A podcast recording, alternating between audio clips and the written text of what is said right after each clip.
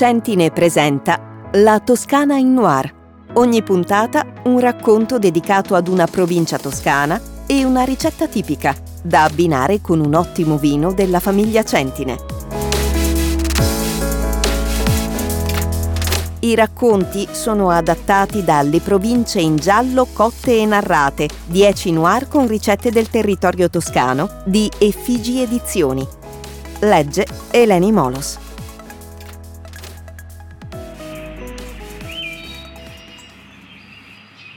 Grosseto, oltre la Rocca, di Andrea Gamannossi.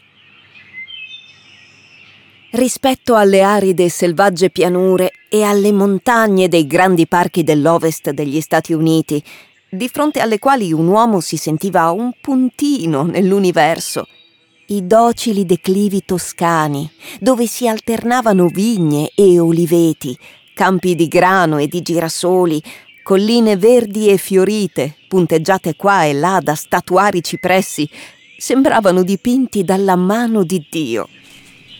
Brad scese da una Nissan di colore bianco che avevano noleggiato a Firenze, seguito da Beverly, che a sua volta, cellulare alla mano, si mise a immortalare quelle cartoline. «Vieni qua!» la chiamò lui. L'abbracciò e si fecero un selfie. Esisteva soprattutto un luogo che da sempre li attraeva. Non si trattava di una grande città e nemmeno di un paese famoso. Era un paese medievale, come tanti altri della Toscana, ma c'era qualcosa che li calamitava lì con forza. Rocca Tederighi. Avevano letto un servizio sui paesi dell'Alta Maremma su una rivista di turismo e se ne erano innamorati.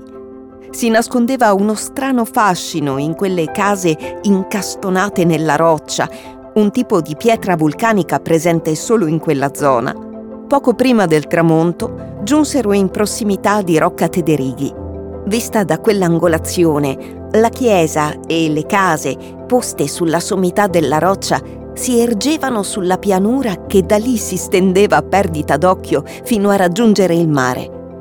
Beverly, là sopra, si sentiva pervasa da un'energia potente. Si sentiva invincibile, come se quella roccia le trasfondesse forza e vitalità. «È bellissimo, Brad!» gridò alzandosi in piedi come a sfidare la furia del vento. La maglietta le si gonfiava e si deformava a seconda delle folate. Brad era stordito, gli sembrava di trovarsi in un altro mondo. Rimasero seduti e abbracciati, senza fiatare, fino a che furono avvolti dalle tenebre.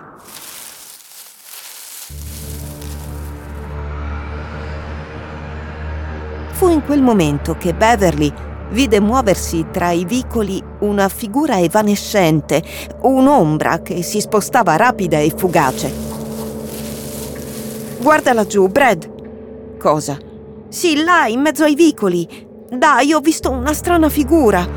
Indossava un mantello e si spostava veloce per nascondersi. Ho paura!» Brad si alzò e si spostò verso quella direzione. «Ehi, c'è qualcuno?» disse a voce alta, anche se il vento la rendeva ovattata. Un attimo dopo Brad carpì un movimento. C'era davvero qualcuno. Si avvicinò piano. Era un ragazzo coraggioso, ma in quel contesto provava un certo timore, una specie di senso di disagio. Poi scattò veloce in mezzo alle case, ma non c'era nessuno. Scese per i vicoli guardandosi attorno con circospezione. Nessuno. Sentì un fruscio e si girò di scatto. Oh, un sospiro di sollievo. Si trattava di un gatto acciambellato vicino a una porta. «Non c'è nessuno, Bev! Vieni giù! Bev! Bev! Bev!» Tornò indietro e prese a risalire verso la rocca. Il cuore gli martellava nel petto. «Bev!» Nessuna risposta. Bev era scomparsa, svanita nel nulla. Provò a chiamarla al cellulare, ma risultava irraggiungibile. Si guardò intorno smarrito, sulla roccia, nei vicoli, sui tetti delle case, negli anfratti più nascosti, lamentandosi come un lupo ferito. Dove può essere finita? Forse è scesa nei vicoli. Ispezionò tutta la roccia fino dietro alla rocca, poi si buttò a perdifiato nel dedalo di viuzze che si incrociavano come in un labirinto. E doveva fare i conti con il vento, che sembrava soffiare ancora più forte, come se volesse ostacolare ogni suo passo. Ah, quanto odiava quel vento! Nella sua mente si cristallizzò l'immagine di Bev, ferma in piedi sulla roccia, a sfidare le forze della natura, come una dea bellissima e invulnerabile, e provò un terrore indicibile al pensiero di non poterla più rivedere. Lo scacciò con forza e continuò la sua ricerca. Ma dove può essere finita? Bev! Oh, non puoi farmi questo! Bev, dobbiamo tornare a casa! Bev, ti amo! Alla fine della corsa la vide proprio sotto la porta che consentiva l'accesso nella parte antica del paese. Era seduta su uno scalino e stava spippolando al cellulare come se nulla fosse. Ma sei impazzita! Le disse con la voce incrinata dalla rabbia, ma anche dal sollievo. «Ah, scusa, Brad, ero venuta a cercarti, ma mi sono persa nei vicoli. Ho provato a chiamarti, ma il cellulare non prende». Aveva una strana luce negli occhi. Brad la strinse forte e lei ricambiò l'abbraccio e lo baciò. «Ma quell'ombra che avevi visto?» chiese Brad. «Oh, forse era frutto della mia immaginazione». Non hai visto nessuno tu, vero? No, solo per un attimo ho provato una strana sensazione. Questo posto è davvero incantato.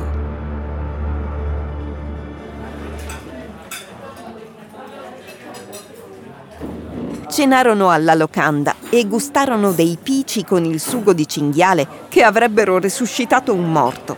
Poi bevvero del vino rosso fruttato che deliziò i loro palati. Quando salirono in camera, Brad la baciò a lungo, ma Beverly era fredda e distaccata. «Che ti succede, piccola?» «Niente, sono solo un po' stanca». Durante la notte, mentre Brad dormiva profondamente, Beverly prese il coltello che aveva rubato di nascosto durante la cena e gli tagliò la gola. Poi si vestì e salì fino alla rocca. Camminò sulla grande roccia fino a raggiungere il punto più alto. Poi si lanciò nel vuoto.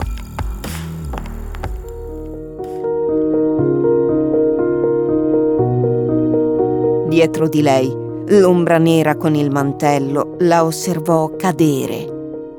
Un sogghigno gli attraversò il volto.